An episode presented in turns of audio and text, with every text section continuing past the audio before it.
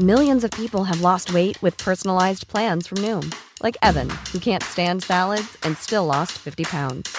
Salads, generally, for most people, are the easy button, right? For me, that wasn't an option. I never really was a salad guy. That's just not who I am. But Noom worked for me. Get your personalized plan today at Noom.com. Real Noom user compensated to provide their story. In four weeks, the typical Noom user can expect to lose one to two pounds per week. Individual results may vary. Life is full of what ifs. Some awesome, like what if AI could fold your laundry? And some, well, less awesome, like what if you have unexpected medical costs? United Healthcare can help get you covered with Health Protector Guard fixed indemnity insurance plans. They supplement your primary plan to help you manage out of pocket costs. No deductibles, no enrollment periods, and especially no more what ifs. Visit uh1.com to find the Health Protector Guard plan for you. Okay, that is definitely. We both see that, right? Yeah. That's recording. That's that's recording, okay?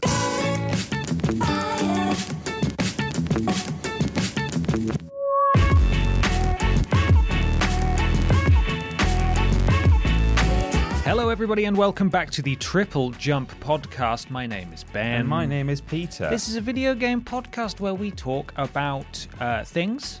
What, Just in- video? ju- no, It's a things podcast. it's a things podcast. where we talk about things, things specifically of the video game variety. Exactly. Before we go any further, Peter, this uh, this podcast, this episode, I should say, is sponsored by uh, Kratos's beard oil. It is. Um, for when you for when you really for when you really need to just get mad. At- uh, at your son. It's at your son. Uh, it's full of um, micro angers. Uh, it's a new Testostericides. testostericides, full, ch- just chock full of testostericides, full of this new, newly discovered micro anger that really gets the gets the job done, the job of war. Thank you to Kratos Beard Oil for being this week's real I sponsor. think they're going to be they're going to be really pleased with that. That was a good ad read, wasn't it? them there, I read that. That's how it was written down on my paper here. So, Yeah. uh, anyway, uh, what we're going to be doing this week, Peter, is we'll we'll be answering some questions from people at home, uh, talking about what we play in. Yeah. which is a silly segment that I can't believe exists. Mad. It's so groundbreaking. There'll be some weird news and a big discussion at the end of the show. Let's kick it off with a question, though, Peter. This is a question from Ryan Griffin.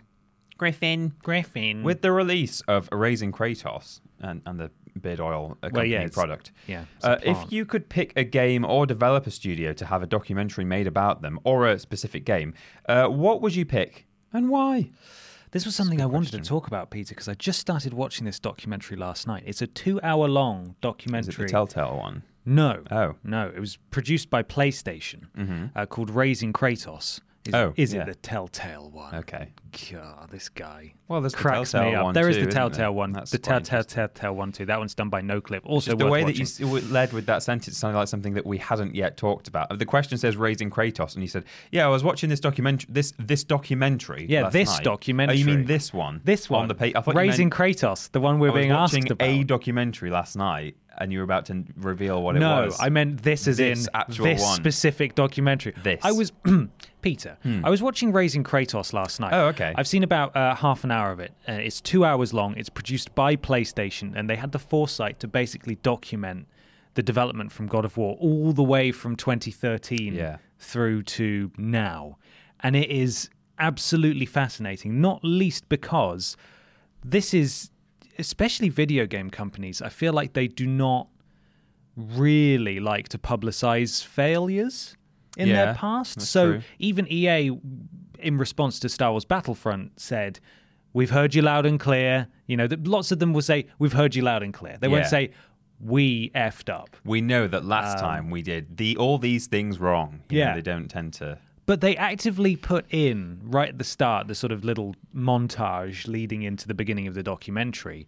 They put in how just clips from reviews about how disappointed people were with God of War Ascension. Right. And it said, "Oh, you know, it's it's the the dipping of a of a once beloved franchise and stuff like that." And I just thought that's so bizarre.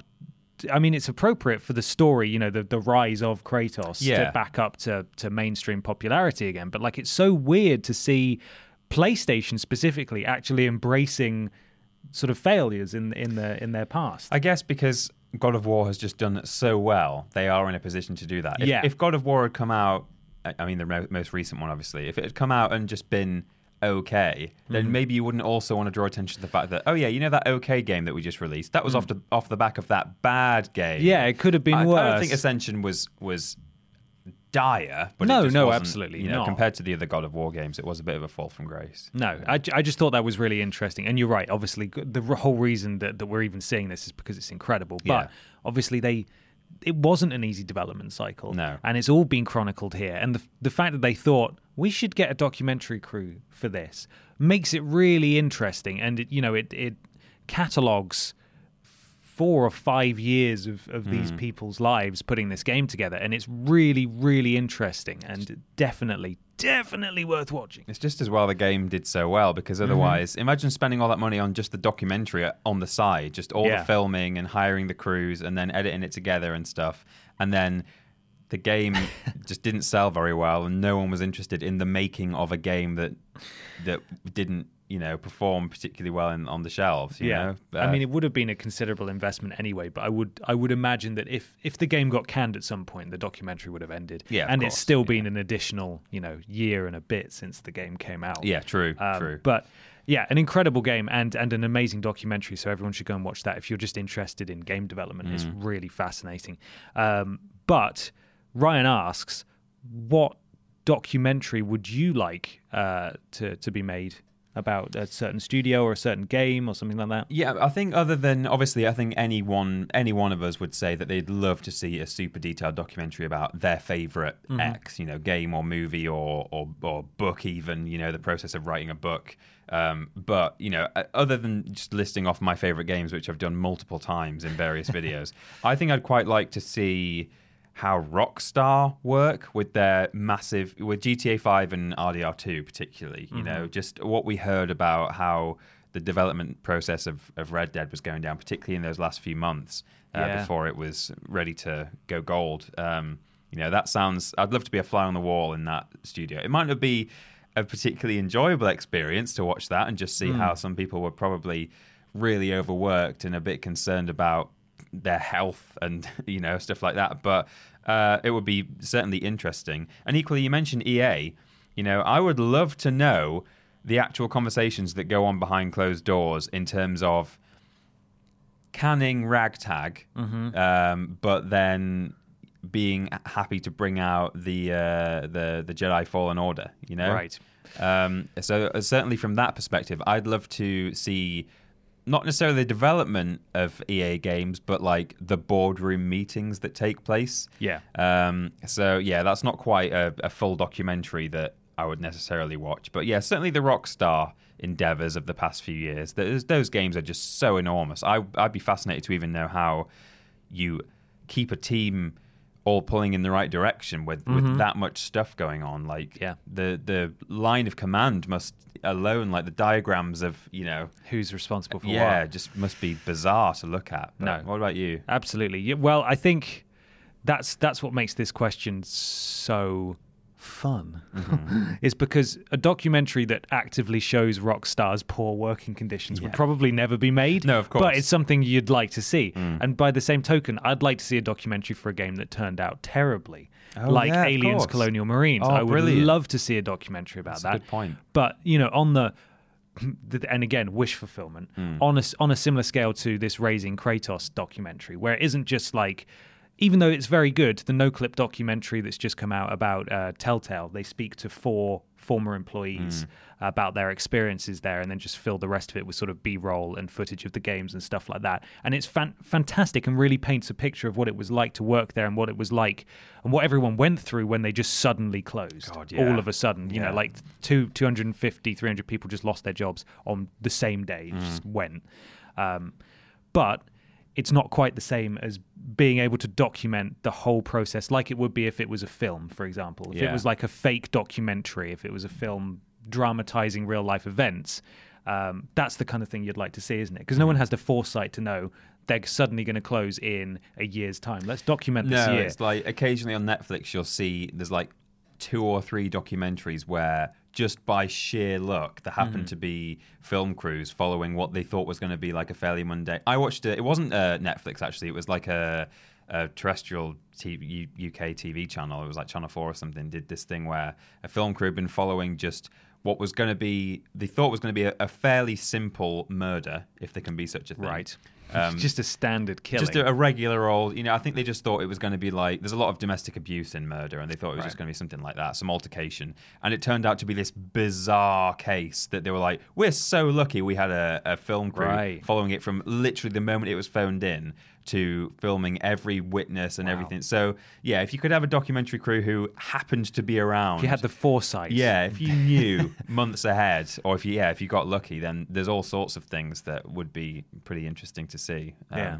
from the inside. So I'd like that. I'd like to see something like Aliens Colonial Marines from the Mm-hmm. beginning of the project to the end and actual, you know, no Randy Pitchford BS, like actual people, boots on the ground Yeah. in the studio, like like we're they're talking about farming out to another studio. We've been caught farming it out to another studio. Yeah. What Randy's just lied about us farming it out to another studio. We've been sued for, for lying about farming it out to another studio. We've gotten out of the lawsuit for, for lying. Sega's taken the fall for some reason. Yeah, th- that would be fascinating. Equally, a cancelled game, uh, something that just got cancelled, like Ragtag. Yeah. Um, or, you know, um, PT. Yeah, oh, that yeah. Kojima was working on. Uh, know Silent, what their Silent plans Hills, were. sorry, Silent Hills, think that's what it's called. Yeah, that would be really interesting. Um, Time or Splitters. Time Splitters, Or- yeah, or a game like Half Life Three. Just, Yeah. just sort of an in-depth documentary about what the hell is happening at some of these really secretive companies. Yeah, like what has been decided, what hasn't been decided, what rumors are true. you Yeah. know, whether there've been any meetings other than like maybe they had a meeting like six years ago and said, right, we're not doing it, just so everyone knows, everyone in an executive position in this company knows, we're not doing it, it's never happening. And then Mm-hmm. since then, they've never done anything. Or do they actually have meetings like every six months? Like, Shall we? yeah, is it time? it? I think it's I think it's pretty much common knowledge now that Valve just doesn't make games anymore. Yeah. But it would still be really interesting to know the truth behind what happened Mm-hmm. between them making games and then not making games, Yeah. which sort of you know petered out especially since years ago. pretty much of like they do so well at it you know like portal 1 and 2 were fantastic They've lost so many key stuff though, Half-Life's just, so just because they're not making these games. Yeah. Mm. But that's a documentary I'd like to see. Uh, please go and watch the Raising Kratos and the Telltale documentaries. They're on YouTube. One's on PlayStation. One's on a brilliant website called No uh, website YouTube channel called Noclip. Mm-hmm. Um, so if you're interested, go and watch those. Thank you, Ryan. Uh, proud patron. We should mention all of these questions are coming from patrons. Patreon.com forward slash Team Triple Jump. thank you raza ben Yeah. it's time to discuss Yeah. the video games at which with with which we sit down on a sofa in front of a television Yeah. and engage Yeah. in the act of playing Oh. on an evening No. or weekend Shut up. It's time for what we play in Peter. it is It's a it's a thing where we talk about what we playing. playing what are we playing Yeah. Peter, how's Spider Man? Uh, Spider Man is really good. Yeah. I'm really enjoying it. Um, I've actually not got much further in the story since last podcast because I'm just spending so much time doing fun Collecting things. backpacks. Well, I, I collected. taking photos of Doctor Strange's house and the the Wakanda embassy. Well, exactly. I did like all those sorts of things, and then I knew there were like more things to unlock because you can see on the on the map of the overworld Yeah. that um, there's a bunch of things like grayed out that like oh you can't you don't have these icons yet because you've not unlocked it. And I did like two more story missions, and then it's like oh yeah by the way Pete, there's like all these research stations on the tops of buildings that uh, Harry Osborn has uh, has left. So do you want to go and do those now? Yeah. go and do those, and there's loads of those to do. Um, Here's a quick question for you. Yeah. Is it nice playing a game where you are named, uh, you you have the same name? I was saying you're named after the main character. Hey, Pete. You have the same name as the main character. Yeah, it's pretty. Uh, I certainly get my. Maybe do you think like there's a science? If you're able to measure it, do you think scientifically my ears perk up several nanoseconds faster than yours do Maybe. when he says, "Hey Pete"? I'm like, "Yeah." All all I can do is wear the Scarlet Spider costume because that was the Ben Reilly Spider Man, Mm-hmm. Right, and that's the closest I can come to being Spider Man. I've I'll been never be Peter. No, well, no, sadly not. Well, you could be. You could change your name by default. that would be confusing, wouldn't Yeah, it? it would be really. We're Peter and Peter. Yeah.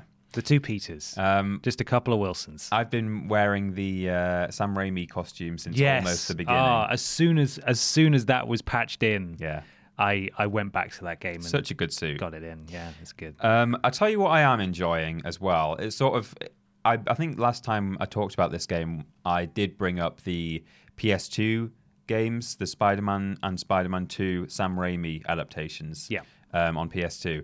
Something that I'm enjoying about the Insomniac Spider-Man game that reminds me of those games is just sort of random, random kind of boss fights with other Spider-Man comic book villains. That you know, there's not just like some uh, final boss who you maybe encounter several times throughout the game and have sort of you know a few scuffles with, but ultimately you're not going to take him down till the end. It's like Yeah. no, I've already fought Shocker twice, and spoilers, and uh, you know, been a year. It's been a year, and I I.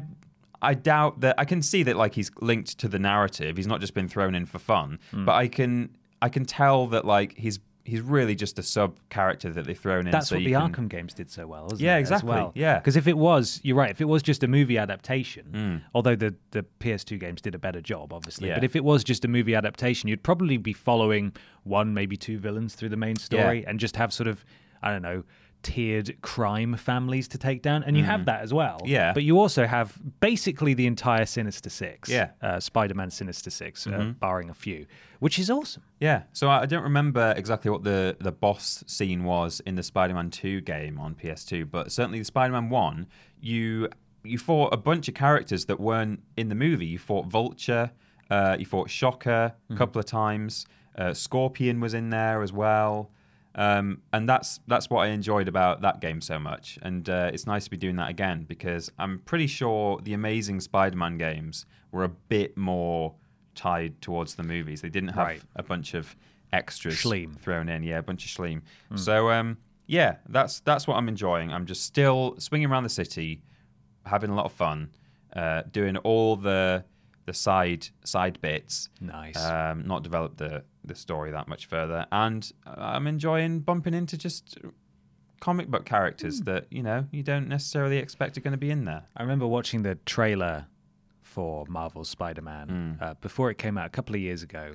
I can't remember which conference it was at. It might have been PlayStation Experience or E3, but it was the one where they suddenly, suddenly just revealed that, oh, by the way, it's not just this Mr. Negative guy. Hmm. Here's five brightly colored supervillains. And I was like, oh my, this is Oh, yeah. amazing. They all like beat him up in Yeah. the same trailer. Yeah, And it's like, oh god, this game instantly got elevated from I'm definitely playing this to I need it now. Yeah. I need it now. Yeah, That's what brilliant. I thought because like I was like, who's this? Who's this negative man? He just looks like a- an inverted color person. Hmm. And he's he's a really is. he's a really good villain as well. Like in yeah. the game, he plays he, he plays a really important role. But I was like, I don't, I don't have any particular, I don't really have any knowledge or attachment to this villain as a as a fun, cool comic book villain. And then Right. it's like, oh, hang on, here's all these others. here's all the friends. Yeah. the su- the supervillain friends. so I'm still really enjoying it, and I I might be talking about it for the next couple of podcasts. I might just try and scatter in. A, f- a few other games in my next next month or so, so I'm not just talking about Spider-Man. But yeah, it's great. What about you, Ben? What are you playing? Uh, well, I just came off a weekend of playing a great deal of Dark Souls 2, which is my least favorite Dark Souls game. Yeah. Uh, Dark Souls 2, Scholar of the First Sin, which was the re-release for PS4 with Mm-hmm. all with all the DLCs and uh, a shiny, shiny, sometimes very off-putting 60 frames per second. Okay. it's a bit weird sometimes. Um, so yeah, I'm not. The, I like Dark Souls 2 fine. Mm-hmm. I, I I enjoy it. You know, compare it to other games in general, and I'd say it's an excellent game. Compare it to other Dark Souls games, and I would say it's not that great. Right. Um, but I want to get the platinum trophy, and so did my friend. Mm-hmm. And the platinum trophy for these games usually involves collecting all of the pyromancies for one, all of the sorceries for another, all of the in this game, all of the hexes and all of the miracles. And usually those require either multiple playthroughs or definitely following a guide to get them all in one go, uh, because you get them from certain NPCs or side quest lines that, because it's Dark Souls, can just come and go because you looked at a person Yeah. wrong, and then that's it. you You've screwed up your save file basically. Um, And there were a couple of others as well for completing NPC quest lines that usually involve, for these last two anyway, they involved uh, exhausting all their dialogue at certain locations throughout the game. And when you exhaust their dialogue, they'll then appear in the next place. Okay. And then once you've done that, you can then summon them in for certain boss fights to help you out um, as an AI partner. And you have to summon them in for three boss fights. And we're like, ah, okay, fine. So we're gonna have to do a new new playthrough with basically a spreadsheet to make sure we get all the all the stuff that we need to get.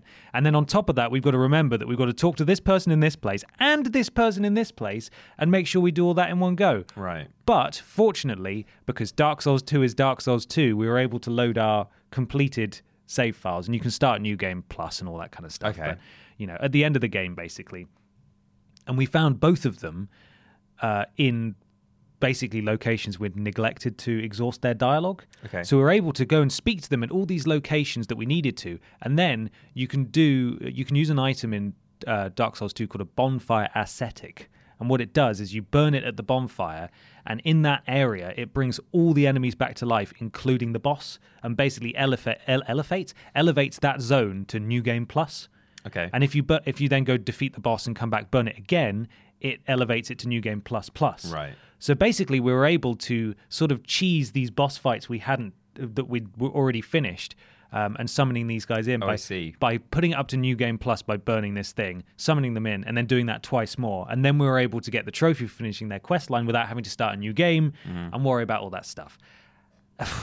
so basically, it was a weekend of following a spreadsheet. Yeah. Now we have about we're halfway through New Game Plus. We have about uh, maybe ten things left to collect. Okay. But it, it essentially involves us playing through another time and a half of this game. Right. So it's going to take a little while, but that's basically what my mission is at the moment: is to get the platinum in Dark Souls 2. It's within reach now. Mm-hmm. Yeah. Because I've I've mapped it all out like a big nerd. Mm-hmm. Um, and that once I've got that, I will have the platinum trophy for Dark Souls Remastered, Dark Souls 2 Remastered, Mm. Dark Souls 3, Bloodborne, and Demon's Souls. Okay. And didn't- then you'll never play Dark Souls 2 ever again. Never, probably never again. I didn't. I didn't get the uh, the platinum trophy for Dark Souls one and two on PS3, but I will have got them on PS4. Mm-hmm. Yeah. So anyway, that's that's basically what I've been playing. Yeah. Is is just going for a mad trophy run on Dark Souls two, and and I'm close, Peter. I'm Best ne- of luck. I'm nearly there. Thank you. I'm so close to the prize at the end of the road. Well, we've got a question that you can read. That's probably easier than getting the Dark Souls 2 Platinum. Okay, it probably is. It'll be over sooner anyway. Yeah. Stephen Scodes asks, Hello, Ben and Peter. Hi. What do you think about the popularity of Battle Royale games? With such hits as PUBG and H1Z1, it seems like everyone loves these games. I have even, I'm sorry, I heard even Fallout 76 is including a Battle Royale mode in a future update. Keep up the awesome content, and I'm very proud to be a patron of you guys. Thank you, Stephen. Thank you, Stephen. Do you have much experience with Battle Royale games? You don't play many multiplayer games, do I'm you? not. I'm not really interested in battle royale games in the same and for kind of the same reasons that I'm not. Well, not for the same reasons, but like I I look at battle royale games the same way I look at MOBAs, which is just it's With not contempt. Yeah, with contempt. um, no, like I I can kind of. I don't know if I can actually understand why they're so popular. I, I'm not suggesting that like it should be a really unpopular format, Mm. but I don't see why it's taken the world by storm. You know, I don't know why Fortnite is just like absolutely they're just printing money at this point. Um, but yeah, like I mean, I'm not a big multiplayer gamer anyway, um, so I don't I don't play competitively. But if I do play competitively, I prefer to play on teams. Right. So I'd rather play like Rocket League or like a team deathmatch on something than say I was playing an FPS online. I would v- very rarely choose the sort of lone wolf, every man for himself, free for all option. Right. Um, and so a battle royale, just by definition, is not really for me. Um, yeah. Yeah. I would never play a battle royale game by myself either. Most most of them do have teams, uh, team modes available. Oh really? I didn't even know that. Yeah, But yeah. even so, I'm- I'm I not- would I would never play a battle royale game Yeah. Mm-hmm. solo. That's just that's not fun. Um, I think it's not necessarily by virtue of the just the game mode of battle royale, which I do think in and of itself is is a really novel and fun idea. Mm. You know, like dumping a load of players in a map with a circle closing and just saying last person or last team standing wins. Like, Yeah. that's a cool idea. I like that. But I think it was just a case of one game, PUBG, did it really, really well. And then Fortnite copied it, Mm. made it more accessible and colorful, and exploded in popularity. I don't think it's so much the game mode that's doing really well. I think it's just two games have done really well Yeah, that happen so. to feature battle royale modes. I've got nothing against them personally. I've I've enjoyed the the bits of Apex that I've played with friends. I tried Fortnite once a few years ago when it was first getting really popular and it wasn't for me. Mm-hmm. I've never played PUBG just because I never had anything that it was on and now it's out on PS4 it's Yeah. Mm-hmm. kind of too late. Kind of missed the boat there really. Um, but I'm I'm glad that people enjoy them. You know, I think it's a great format, and I think it's it's a mode that complements a game Mm. rather than you know you would have to really create something very very special for your game just to be a battle royale game. Yeah. Um, you know, Call of Duty did fantastically. Black Ops 4 had uh, Blackout, which Mm. was their battle royale mode, but that complemented, you know, a, a bigger game.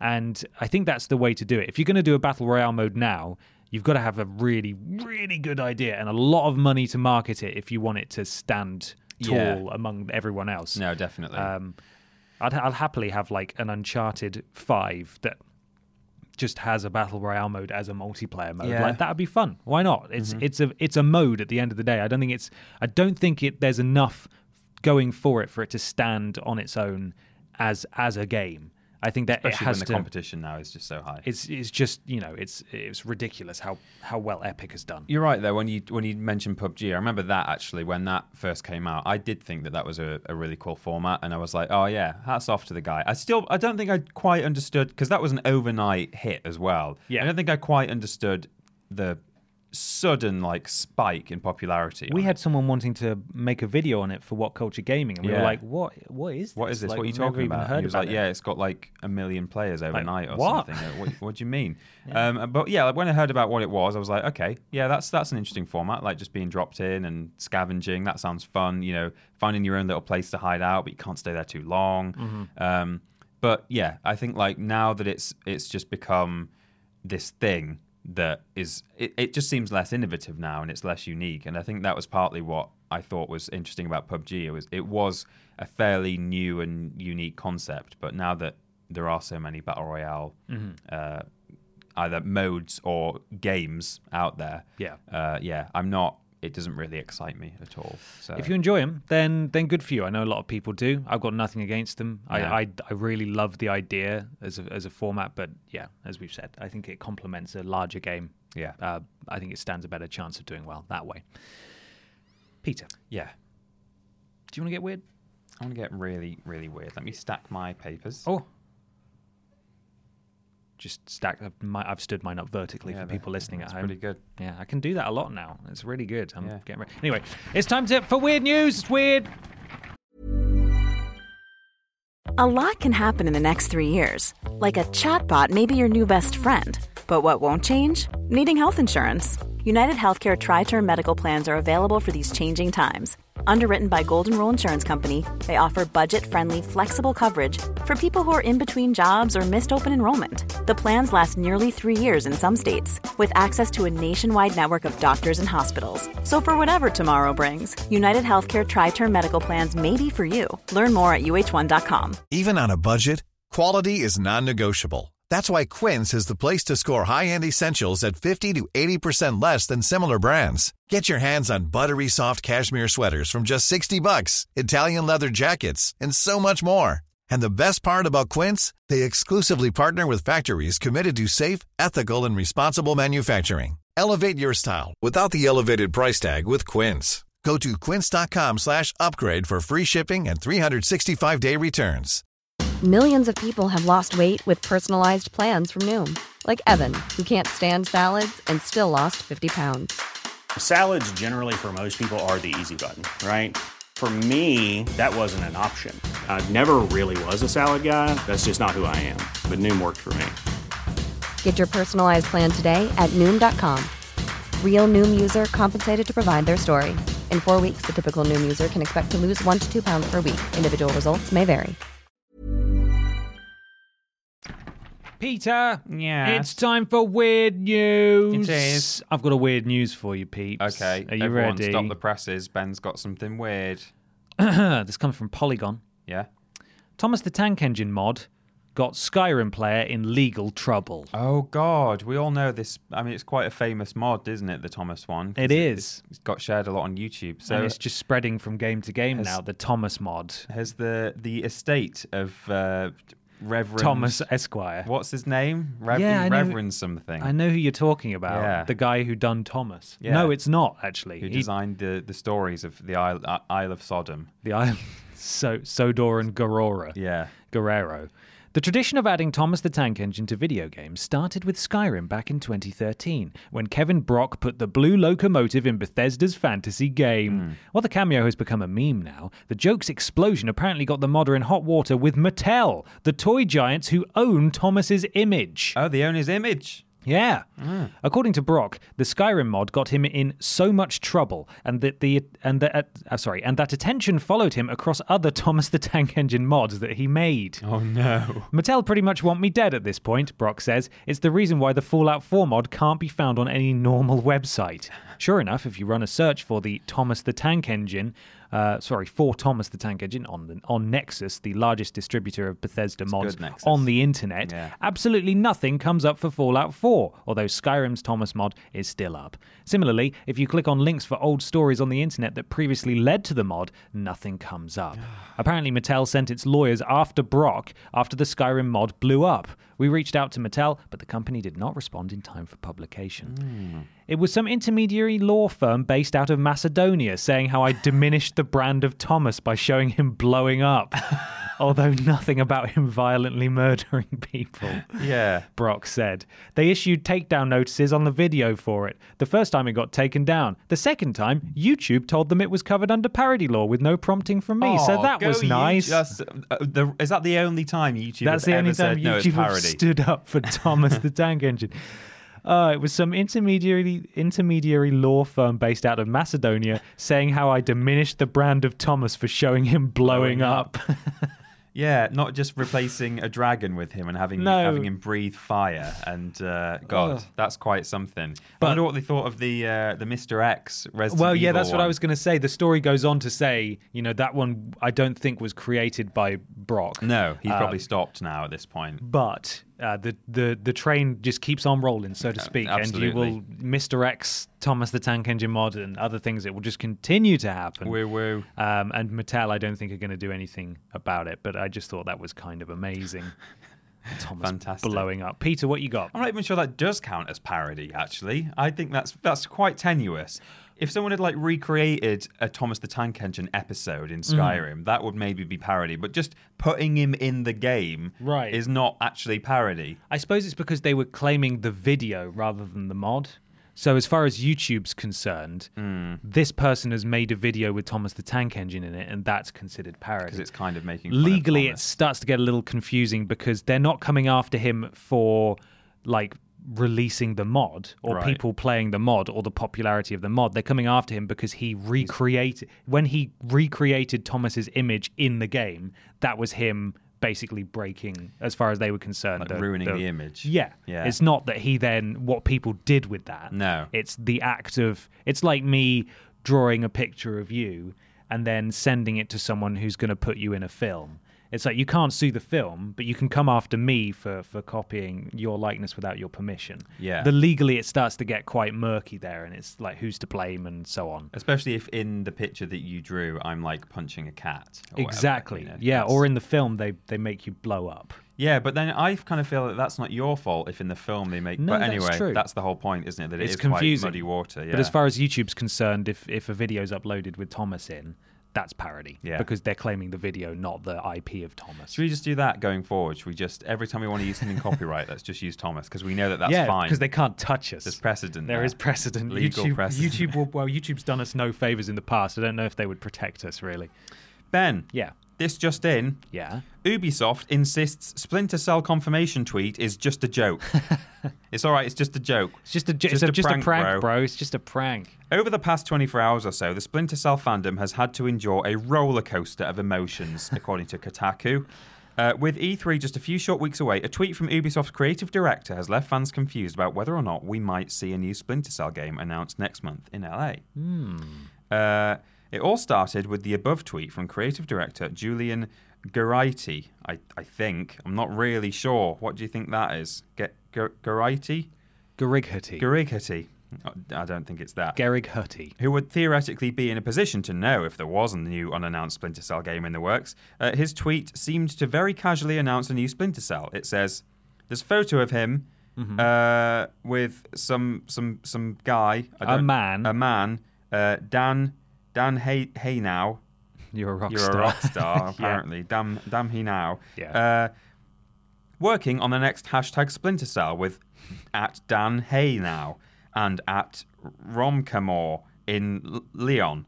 Can't wait for E3. Crossover with the crew too, with at Fergus. Only missing at Ghost Recon and at Rainbow Six Game, but on their way. And then Wow. and but in one of the photos, they've got some very large glasses of wine, which might be key to this To, to this, to li- to this, this lie tweet. tweet. Yeah. Where he just said, yeah, working on new Splinter Cell. Um, his tweet seemed to very casually announce the new Splinter Cell, with many assuming it was a slip up brought on by the wine being drunk in one of the images. uh, Julian then went on to tweet shortly after, okay, please don't retweet, retweet, I may be in trouble. Oh, no. Um, but he didn't delete the original. That's weird. Th- Now, that sort of gets my uh, conspiracy senses Yeah. going off. Maybe as if they're almost wanted to either drum up excitement Some or sort of viral. do a do a sort of litmus test for interest. Yeah, true. Um, Yeah. But that's that's not a subtle way of doing it. No, way, and it's there? a bit of a mean way to do it to the to the fans who love the game so much. Yeah, absolutely. Uh, this led many to assume that it must be a joke, but a very poorly thought out one. Hmm. Uh, if it is indeed just a joke, it's tough to see what the expected punchline was. A prominent person in the know pretends a well liked game series is getting a much wanted sequel in order to get fans' hopes up ahead of E3 for no reason. If it was a joke, it seems like the kind that Gerighty might end up in a little trouble. Over. Hutty. Yeah. Uh, in a comment to PC Gamer, uh, Ubisoft, a Ubisoft, an Ubisoft At Ubisoft. uh, spokesperson claimed the tweets were nothing more than a joke. Quote, Julian was obviously joking, as Julian likes to do. It looks like our creative directors are having a fun, having fun right now. We do not have any announcements to make at this time. you said that in the right way as well. Yeah. Then sounds like they're having fun. Right. They're have- just having a They're bit of fun right now. Fire him. Uh, still, some are hoping this is a rehearsed marketing act to get Yes. people excited for E3. This would perhaps explain why the tweet has not been taken down and wouldn't uh, contradict with Ubisoft's statement that it doesn't have anything to announce at this time. It's just such a mess. If it is a, a subtle marketing ploy, it's such a messy one. Yeah. Like that tweet is is a disaster from start to finish. Like you were struggling to read that out. I was. It doesn't really make a lot of sense. of Crossing over with all of the different Ubisoft games. Like what? Are the, what are they even doing there? Like it's weird. They w- they absolutely would have asked him to take it down immediately Mm-hmm. if there was something he shouldn't have said. And if there is absolutely no truth to it whatsoever, and he was just BSing for fun, I imagine he would have taken it down. Yeah. So the reason it's you know the fact that it's up at all means that there is definitely something else going on here, wha- whatever that may be. Yeah, but they don't have to pretend like, oops, he got a bit drunk and said something he shouldn't have done. Like when when they the finally French and wine. Am I right? well, yeah. Oh. When Ubisoft finally um, wanted to sort of tease Beyond Good and Evil 2, what they did was they got Michel Ancel, who is effectively the the equivalent person in this in this case. A bottle of wine. Well, they got him a bottle of wine and they got him to tweet uh, or Instagram. He doesn't have a Every Twitter. every single, of course, you know he doesn't have Yeah, a Twitter. well, yeah. Every I would si- follow tagging every single one of the Ubisoft franchises. We're crossing over with Assassin's Creed. Rabbids. Uh, they got him to just put um, some concept art on Instagram with a character that looked like it probably could be from Beyond Good and Evil universe, but wasn't. We weren't quite sure. Hmm. And I think he just said something like, you know, com- coming to E3, an old friend, or something like that. And that, you know, that's like. That drums up hype. It That's does. Not, he didn't then put another post out going, "Oops, Might be in share that. trouble." Oh no, I had too much wine." did a load of coke with at Ezio Auditore off of Assassin's Creed. So- hashtag YOLO. If you're gonna do that, just get the creative director to do a little a teasy tweet. You know, Yeah, like, like little the, teasums. like the billboard that, and and the road that was posted for Borderlands. 3. Exactly. Exactly. You don't need to like this is It's crap, isn't it? It's just really crap. If I was a Splinter Cell fan, I'd be so furious Yeah, at how, at how Especially crap this is. now. Yeah, it's rubbish, isn't it? The whole thing is just bad from top really to bottom. mad. Yeah. Well, that was weird. Thanks, Peter. Yeah, it was pretty weird. Uh, we got a we got a duo combo question here. We can rattle through the first one, but it relates to PlayStation's State of Play, their second State of Play live stream. Is it State of Play? Yeah, state of yeah, play. State of Play live stream, which was way bigger than the first one. I've noticed the two people asking these questions between them have four first names.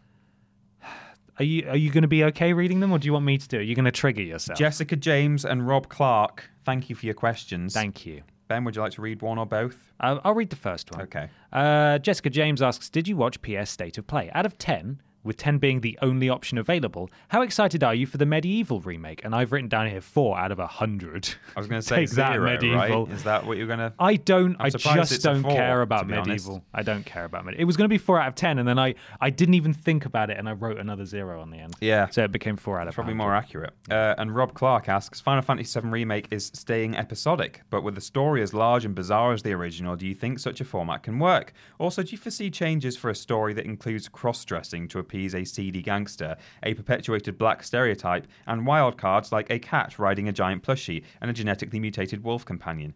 Remember that bit where you get into the hot tub with all the men? Oh boy, do I! And they call they say stay with daddy, daddy's oh no, lonely. don't or- don't don't leave. Yeah. it's uh, it's it's an odd it's an odd bet, isn't it? Um, I am less excited for MediEvil since they showed it as State of Play. Did you sh- see the dire frame rate in that trailer? You probably didn't even watch the trailer. oh, I did. did. I didn't. I, I was watching it, but I didn't pay much. It like I just don't. I do not understand MediEvil. The like I don't get it. The, the official trailer from PS State of Play with uh, footage that was captured from a PS4 The Pro. state of this play. It was really choppy, and I talked about this a little bit in my um, live stream on on I can't remember if it was on Friday or Monday, but uh, at the time of recording. But uh, we it was just off the back of State of Play. It had just come out, and I was asking the audience what they were excited for, and I was like, was it just me or was it really choppy? And they I didn't really get many answers regarding the frame rate. But since then, I've seen uh, I've looked up the video on YouTube, and all the comments are saying, yeah, this is like this is really bad capture That's in your weird. official trailer. So I'm assuming it probably will run properly. They're not going to release it if it's going to be like that, but No. just not a good way to market your game. And that's a shame as well because this is the first remake. Is it the first remake that PlayStation are handling themselves? Because obviously Crash and Spyro, uh, like it's not What theirs about anymore. Shadow of the Colossus? Shadow of the Colossus, yeah, that's true. They did Shadow of the Colossus, but that was a PS2 game. Hmm. I don't know. I'm talking like sort of seminal, Right. big nostalgia franchises Yeah. from early PlayStation days. Two of them are here. Hmm. Final Fantasy VII remake was shown off after being away for, for a very long time. Yeah. Um, and also MediEvil. Uh, but you know, Final Fantasy VII remake isn't theirs and isn't being made by No, them. yeah. And I, I think MediEvil is the maybe the only one from the PS1 days that they're doing themselves. I think they're, they're yeah they're they're publishing it. I'm sure. I don't know who's developing it, but it's probably one of their. I'm not sure either, but in terms of my hype levels, I, d- Yeah, I just, I just, sub-teams. I don't understand the excitement about MediEvil. It was not. I, I enjoyed it at the time. Um, I don't know if I'm actually particularly excited for the remake because I think it. I don't know. It just uh, it kind of looks like a, the sort of game that's not going to translate well onto modern consoles. I think Crash and Spyro, you know, the 3D platformer still exists. I mean, I know not as many of them get made nowadays, but like Yeah.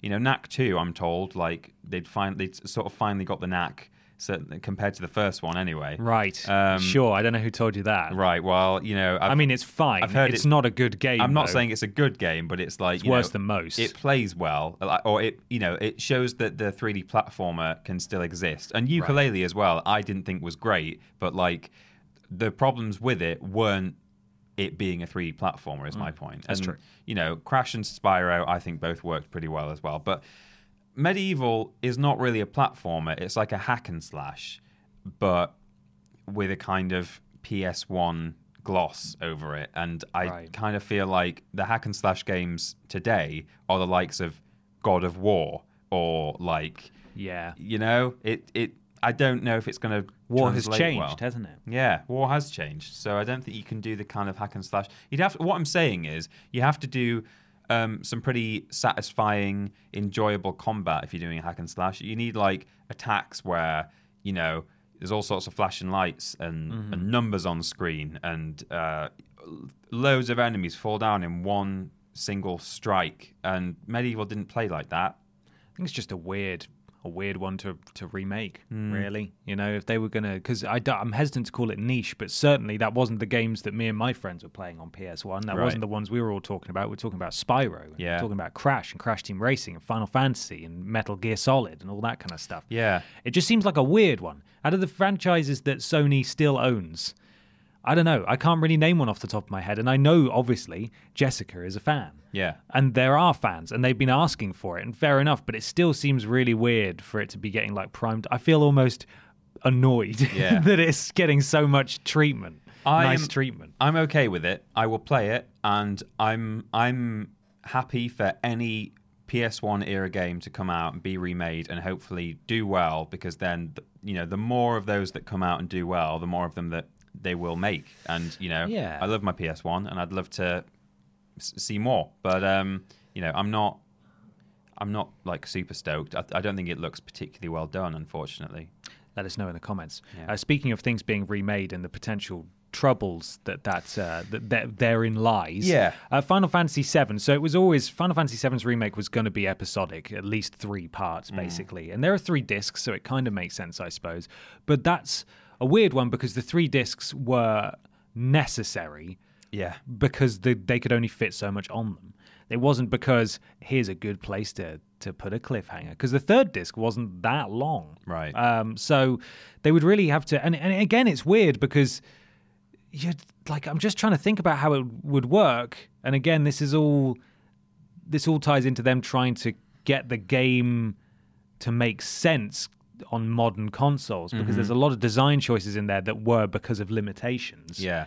Um, but you know, you get released into the open world after a, a weighty intro section from the first game, and it's like, oh my god, this is amazing! I can go anywhere, I can do anything within reason, um, and you want to be you want to be going into that open world to level up and to explore and to find items and things like that. And if the game, say, part one comes to an end at a particular story point, what's to stop you from knowing when the story point comes and just to like grind endlessly in in the in the open world so that by the time the second part rolls around presumably you resume your save and then hmm. you're like ridiculously over leveled because you've had nothing to do for a year while the second part's been come like it just there's going to be loads of weird balancing issues that arise from them having an open world where you can do what you want and then cutting you off when you reach a certain story point Yeah, it's like I don't really know how that's going to. That could totally mess up the experience for the rest of the game if they just let you.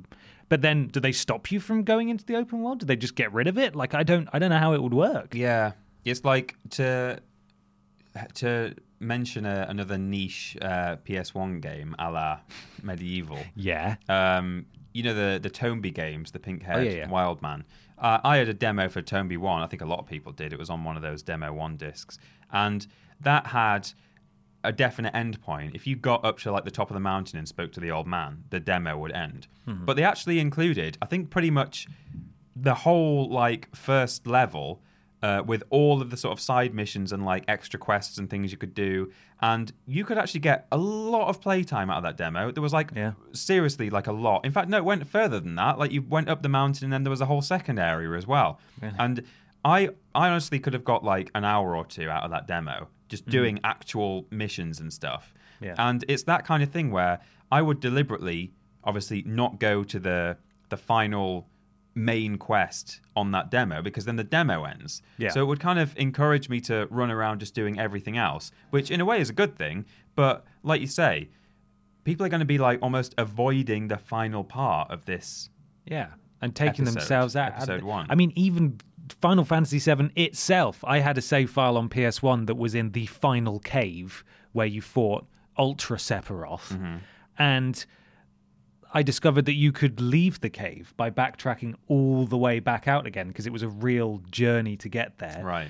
And then that I could just go back into the open world with the, the threat of the end of the world looming, knowing that it would never come unless I went into the cave. Hmm. So I could just go and do all the side stuff I didn't know existed because I was, you know, a child Yeah. um, or, a, or a young teenager. And and I just put off ever playing the end of the game. And it's like that's weird. Why would they? Anyway, so that's that's something they've got to consider. Then of course there's all the sorts of other stuff like as it says here the the cross dressing. How on earth are they going to handle that? The Bumblebee girls who are kind of Yeah. Is that sort of a brothel or is it like a strip club? Or... Not really sure. There's also that that boxing club where they're all sort of, I think, kind of, uh, like there's there's sort of like a weird dominatrix vibe in there. Even though they they call they call each other brother and sister, which is super weird.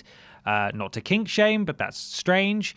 That's Uh, in- illegal. in, a game, at least that, that doesn't that isn't about that kind of thing. It's a weird left turn. That Mm. whole town is strange. Um, and then yeah, you've got the you've got um, Barrett, who is quite controversial now because people have realised that when you give him a voice, actually he's kind of a one note character that Yeah, he is a doesn't. little bit. He's not very. You know, he's got a lot of lot to his story, but at least from the way he speaks and you know all that kind of stuff, like there's pe- people aren't too happy about that. But some games have been game like modern games still sort of do that character. I think like what's his name? The, I think um, Cole the Cole Train out of uh, Gears of War is a little bit one dimensional. he's a bit stereotyped. yeah stereotypical. I mean, Barrett definitely has some fantastic story development. Like he's he's a really deep and interesting character. Mm-hmm. So from that regard, I think he's he's safe. And of course, as two very white boys, it's difficult to to to put forward an argument either way on this because we're just going to upset loads of people. Yeah. so it's it's a topic that I don't think shouldn't be discussed, but I don't know if it should be discussed by us necessarily. Maybe not. I, I don't know. Um, But it's just yeah, I, I see I see what people are saying anyway when when they're saying that he's a bit of a stereotype.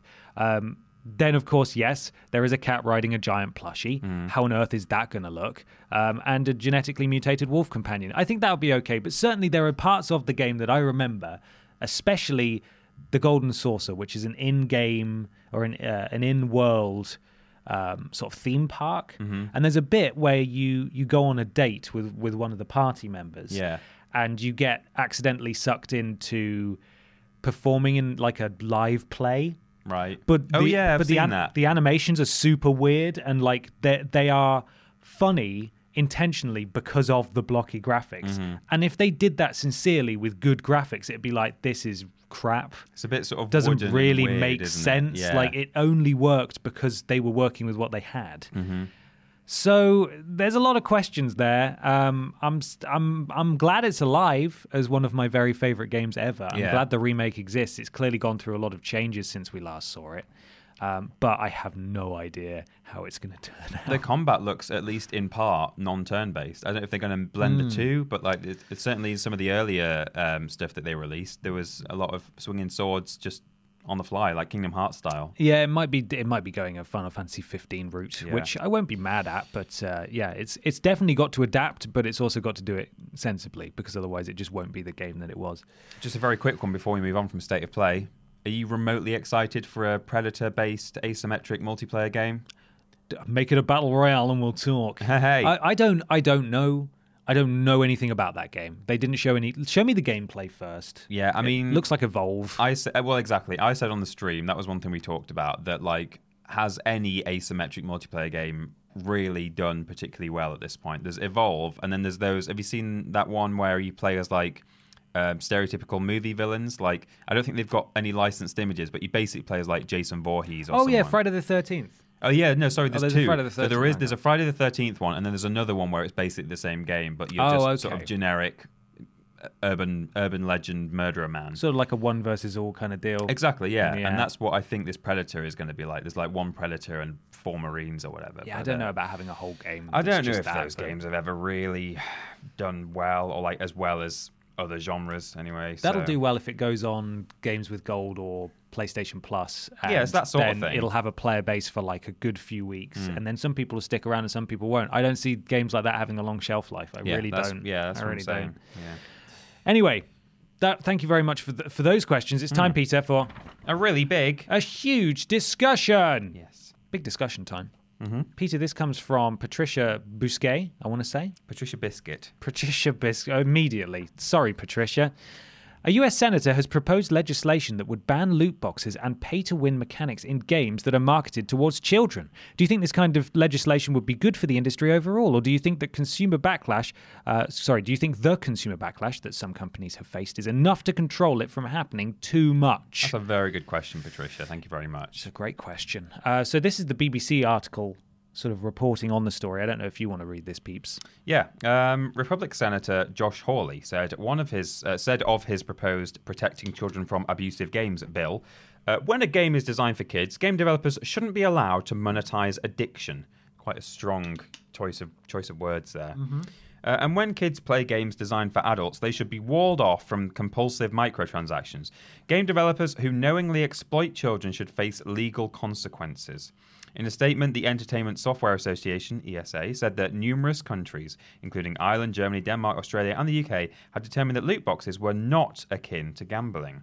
We look forward to sharing with the Senator the tools and information the industry already provides that keeps the control of in game spending in pa- uh, parents' hands, it said. Parents already have the ability to limit or prohibit in game purchases with easy to use parental controls. The ESA has previously said that efforts to regulate the gaming industry threatened its freedom to innovate and test new business models. Uh, but I think this is the most interesting interesting thing is just because some countries have said uh, that it's not gambling. Yeah. Uh, on the other hand, this is back to the article. Last month, the government of Belgium said loot boxes were in violation of its gambling laws. Sweden is also investigating them, and the Chinese government has restricted the number of loot boxes players can open each day. So I am in two minds about this, Peter. I think it's very easy to get caught up in the the fur- the right uh, furor uh, surrounding Star Wars Battlefront 2 and all that crap. Yeah. Because it was so vehemently anti-consumer that it was kind of disgusting. Hmm. It just it just broke their own game, ruined enjoyment. People were already playing, you know, paying full price for this game. Yeah. It was despicable and shouldn't be allowed. This is purely apparently for the protection of children. Hmm. And that's what this bill would do. It would be for the protection of kids. It wouldn't be protecting us from crappy business practices. No. They will still find a way to monetize these things if if they're banned. What is more powerful, as Patricia says, is to continue the consumer backlash and not buy them and voice our concerns uh, in order to make companies realize that hey, if we're going to do things like this that are that are just obviously anti-consumer, then people aren't going to support our games. Now, it's great to see, you know, especially with all the stuff when Battlefront 2 blew up. Yeah. There's it's almost like, yeah, go government, you know, telling them no, you can't do this. But this is why I'm in two minds. On the one hand, yes, it's great. They've got to stop doing it. Mm-hmm. On the other hand, the government is now getting more involved in the regulation of video games, which is probably not a good thing. And on uh, yet another hand that you didn't even It's realize you had, monster. the third hand says these companies are just gonna find another way to do this crap. Hmm. Uh, so it's it's difficult because objectively you look at this and you think, well, you know, a, a, a thing that bans the things I hate, that's great. Yeah. But really, what you want to do is change minds. It's kind of like difficult political situations where someone may have been raised to believe one thing that that is not actually that great. Yeah. You don't want to say legally you can't do that anymore. Mm-hmm. As as great as that is, just a blanket ban on it. What you really want to do is engage with them and talk to them that and they don't want explain. Mm. why it's not good. Yeah. Um, I mean, this was my my thought is that like if this was if this was for video game violence, Hmm. and they said uh, EA. Um, that Star Wars game that you released where um, people's heads come off. There's no such thing, but just imagine there was. yeah, sure, yeah. Um, Ragtag. ragtag. You know, in ragtag where you can chop that man's willy right off. Uh, we don't want you doing that because kids play your game and that shouldn't be allowed. Mm. So we're introducing legislation that you can no longer include blood in video games or dismemberment. Yeah. We would be. Me and you would be up in arms saying Yeah. you can't step in and start doing that because, and the argument would be, it's up to the parents, I've always believed, to stop children playing these games. I played games that I shouldn't have been playing as a kid, but I don't think I don't blame the. I mean, for one thing, I don't have any traumatic memories of it, and I don't. Right. I don't think it's made me want to, you know, go and do bad things to nice people. But if if I if I did have some some trauma from it. Hmm. I don't think it would really be the developer's fault or the publisher's fault. No. I think it would be my parents' fault for not checking up on what I was doing. You watch the news? News is pretty harrowing. That's what my uncle said. My gaming uncle, who I talk about all the time. Right. Uh, he was the one who would show me these bad games. And he'd be a little bit like, oh, yeah, maybe don't tell your dad that you're watching this. Right. But I could blame him and be like, why were you showing me this stuff? Hmm. But he's always said to me when I talk to him about video game violence, he's like, what about the news? Like, you Yeah. know, that's on. Uh, like several times a day, there's BBC News 24, News Round, CBBC Hmm. News Round, children's television in the UK. They would, I mean, they would dumb it down a little bit, but they would talk about like, they would say the top stories Massacres that- and stuff. Yeah, like soldiers have been killed in Afghanistan today, and it happens, and Yeah. stuff is out there, and it's about like having a responsible adult making sure that their child is not being exposed to stuff, not not stopping anything bad that a child could ever be exposed to being produced. So the ESA, as they have rightly said, there are already things parents can do, steps parents can take to, Yeah. to protect them from these things. These microtransactions, they they and these these loot boxes and so on, these pay to win mechanics, they they are predatory. They really are, Hmm. and they should be curbed.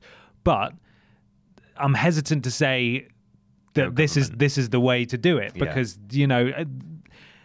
This is this could just be a, a one small step into a much more troubling area. Yeah. It's almost like amputating your leg once you've stubbed your toe. Like Mm-hmm. it, there are, I feel like the consumers have, and they've proven it time and time again in other ways. Sonic, for example, they have a lot of power, Mm-hmm. and if they don't like something and they make and they shout loud enough about it, companies do listen. Yeah. And as as I said, you know, if if they if they just blanket ban this stuff, they're just going to look for other crappy ways to monetize this stuff. Whereas if we say we don't like crappy monetization, full stop, Yeah. they will have to pay attention eventually, and a lot of them do, mm-hmm. and a lot of them relish in the fact and get cheers and applause.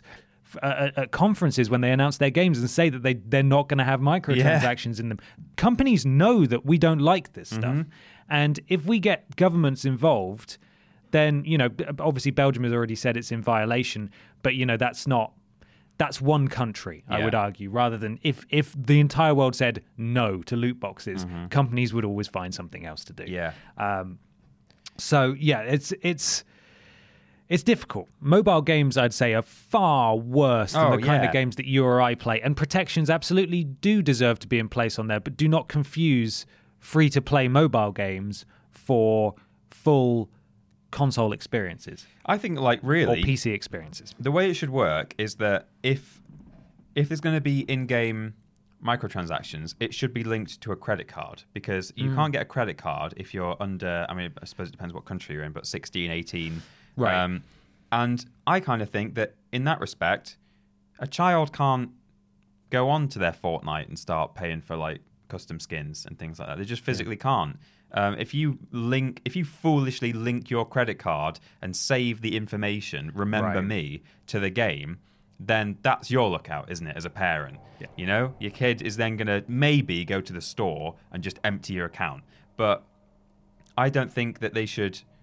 They should just make it so essentially only an adult or someone with an adult's assistance can do that, and Yes. that that's that's all you need. And maybe that is you know what most games are going to be doing going forward. Mm-hmm. But um, I think you're right. I think it's not so much about oh yeah, I really hope the government start intervening and they ban loot boxes. I Blanket think- bans are bad. You yeah, they they are bad, and it's it is more about you know it should come down to the consumer. And you know you, you we talk about um, uh, Star Wars Battlefront. There was a bit of a backpedal on on the part of EA in the wake of like all the all the bad stuff. It We've heard you loud and clear. yeah, well, it, unfortunately, it didn't stop them entirely, and you still have to spend in-game credits to unlock characters, which I'm pretty sure you can still buy using real money. Right. I don't know if you can actually. That might not be. Yeah, I think you can. But um, in any case, they they heard us loud and clear for a time. Mm-hmm. They've not completely backtracked on it, and I suspect if Battlefront Three ever comes out, they will still include some kind of uh, Yeah. thing like that. But um, They at least acknowledged that they were in the wrong, and they Yeah. know that the they're, they're on record now saying we know you do not like this. Yeah. Um, and a lot of games don't include stuff like that as a result. Mm-hmm. You know, um, Rage 2's just come out, and it does include that, which is crap. And if you want to find out more about Rage 2, we just did uh, we did a quip scope earlier in the week, and the uh, live stream should now be live. If you want Yeah. to see more about that, that came out this week. Um, Crash Team Racing has recent, uh, announced this week at time of recording that there's going to be loads of like skins and um, car customization and stuff like that. I'm convinced that there's going to be microtransactions because they're ah, they will almost certainly be, as long as they're not game changing. Yeah, I don't think they're going to be like But that. but- even so, you know, that's the kind of stuff that you want to be able to earn in game as a reward. Yeah. That's I don't want to like Fallout 76 got a lot of uh, flack and rightly so for its crappy uh, atomic shop. Yeah. And you earn atomic points by just doing various things in game, Mm-hmm. uh, challenges and so on. I never paid any real money for it. It's mainly the price of it, like Yeah. to buy these these atoms you know you, you're buying costumes that were in fallout 4 that's the thing that hurts the most is like they're they're actively siphoning away content Yeah. that you should otherwise be getting. And that's why the borderlands games were always so good is that you'd get loads of these skins as you played through the game for completing challenges and stuff. And now it sounds like that you're going to buy those now. Yeah, I Which I- sucks, I, like- should I should clarify, unconfirmed about you know CTR Oh, okay. being being microtransactions, but uh, certainly there's unlockable skins and cart pieces and stuff, and maybe they'll all be unlockable just in the game by progressing through. But Yeah. I'm concerned that because they're, um, uh, you know, just. I don't think they affect the gameplay, but because they're uh, cosmetic is the word I'm looking for. Yes. those are invariably tied to microtransactions in most games. So they are that's my worry. I'm I'm not so mad at the idea if you're able to earn the currency in game and it's not an No. unfair grind to Yeah, get this stuff. fine. But uh, I I still I still do not like the idea of having to pay for stuff that I feel like if it's available from launch, then that should be part of the game I'm buying. Um, I totally get buying season passes for big game expansions that they're going to continue to work on or they have planned. You know, they're not ready to go at Yeah, launch. you're funding the DLC. Exactly. Yeah. I don't that that's okay, but yeah, there's there are ways that that this can be gone about and I agree that children need to be protected from this kind of stuff and you know, maybe maybe the ESA stepping up even further and providing greater restrictions on what you know how how these things are uh, accessed by children is necessary but i don't think blanket bans are the way forward uh, really and that's on some reflection over the last couple of years because i was i was in there with the angry mob a lot of us were where i was just like yeah go government take them down just blanket ban screw these guys uh but really when you think about it what are we what are we doing Yeah, I we're thought it was probably making it worse I thought it was a victory when certain countries were saying, "Oh, we're going to investigate this now because this seems like gambling." I was like, "Yeah, Yeah, take that as oh, But hang on, no, because now they, you know, we've already got the ESRB. Yeah. uh, that they can regulate that fine, actually. But uh, yeah, it's not great, is it? It's all a disaster. It's it's a crappy situation of the game publisher's own making. Mm. But as consumers, we have to think long term here. Do we want to fix now with with weirder, perhaps more problematic issues further down the line, or do Mm. we want to slowly work through these issues and hopefully get a just a better experience for everyone? yeah, yeah." There we go. Let us know what you think in the comments below. Uh, there'll be links to everything we've spoken about in the link dump Yes, there will. uh, in the description as well. Thank you so much for listening. Peter, where can people find us if they want to? They can find us at Team Triple Jump on all the social medias of choice. That's our YouTube channel, our Twitch channel. Is that the word? Channel. Yeah, it is. Yeah, Twitter, Facebook, Patreon as well, where you can support us financially. And there's all kinds of tiers, such as viewing Worst Games Ever early and uh, being able to ask questions on this very podcast. Yeah. Um, w- uh, the podcast itself is at play.acast.com slash s slash triple jump. Nice. Not team triple jump. No, we can't change that. And the website is triplej.merp. That's Mm-hmm. ju.mp. And if you put slash shop on the end of that, that's the other way you can uh, help us out a little bit and get something in return. And by this shirt that I'm wearing. That shirt- I'm wearing a shirt. Oh, Oh, there's the shirt. You Sorry, had it yeah. zipped up, covered away. And also your mug here that's behind Billy. Yeah. On a- oh, no, maybe you can see it. I can't really tell on the camera. So there Yeah, it's there, yeah, you can see that. yeah.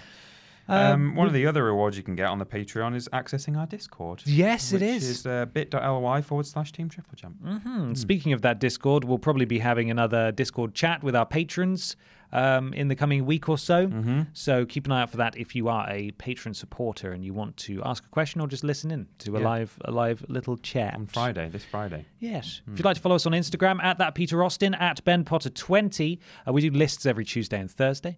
Uh, streams Monday, Tuesday, and Thursday. Monday and Tuesday are Twitch. Thursday is YouTube. Worst Games Ever is fortnightly. There's a Worst Games that's just come out if you're a patron and is out tomorrow at the time of release of this podcast. I hope you look forward to that or have enjoyed that and that's wonderful. Thank you. And there's a podcast every Saturday. Please leave a review on iTunes if you can. And finally, thank you very much to our sponsor for this week, Kratos' Beard Oil. Kratos' Beard Oil. It's uh, it's uh, you only get half you only get half of it because he's actually used some. It is Kratos' beard oil. He's used a bit, and he just wanted to ask us to. He wanted to ask us to sell it for him because he didn't want to use all of it. Kratos' beard oil. Yeah, is that That's the that's the ad read. That's what it says on the paper. okay? You see that, right? I see it there. It's on yours as well. Did they just email you directly? Or? Yeah, yeah. They said don't tell Peter. Right. Um, we'll we'll tell Peter to do the next one next week. Okay. So Kra- you- Kratos' beard oil. Kratos' beard oil sponsors uh, Triple Jump podcast this weekend, this week only. Punch Um, everyone except you, you, Uh, you not your kid, never the kid, just the. uh, anyway, thank you very much for listening, everybody. We'll be back next week. Uh, have a nice weekend. Bye. Bye.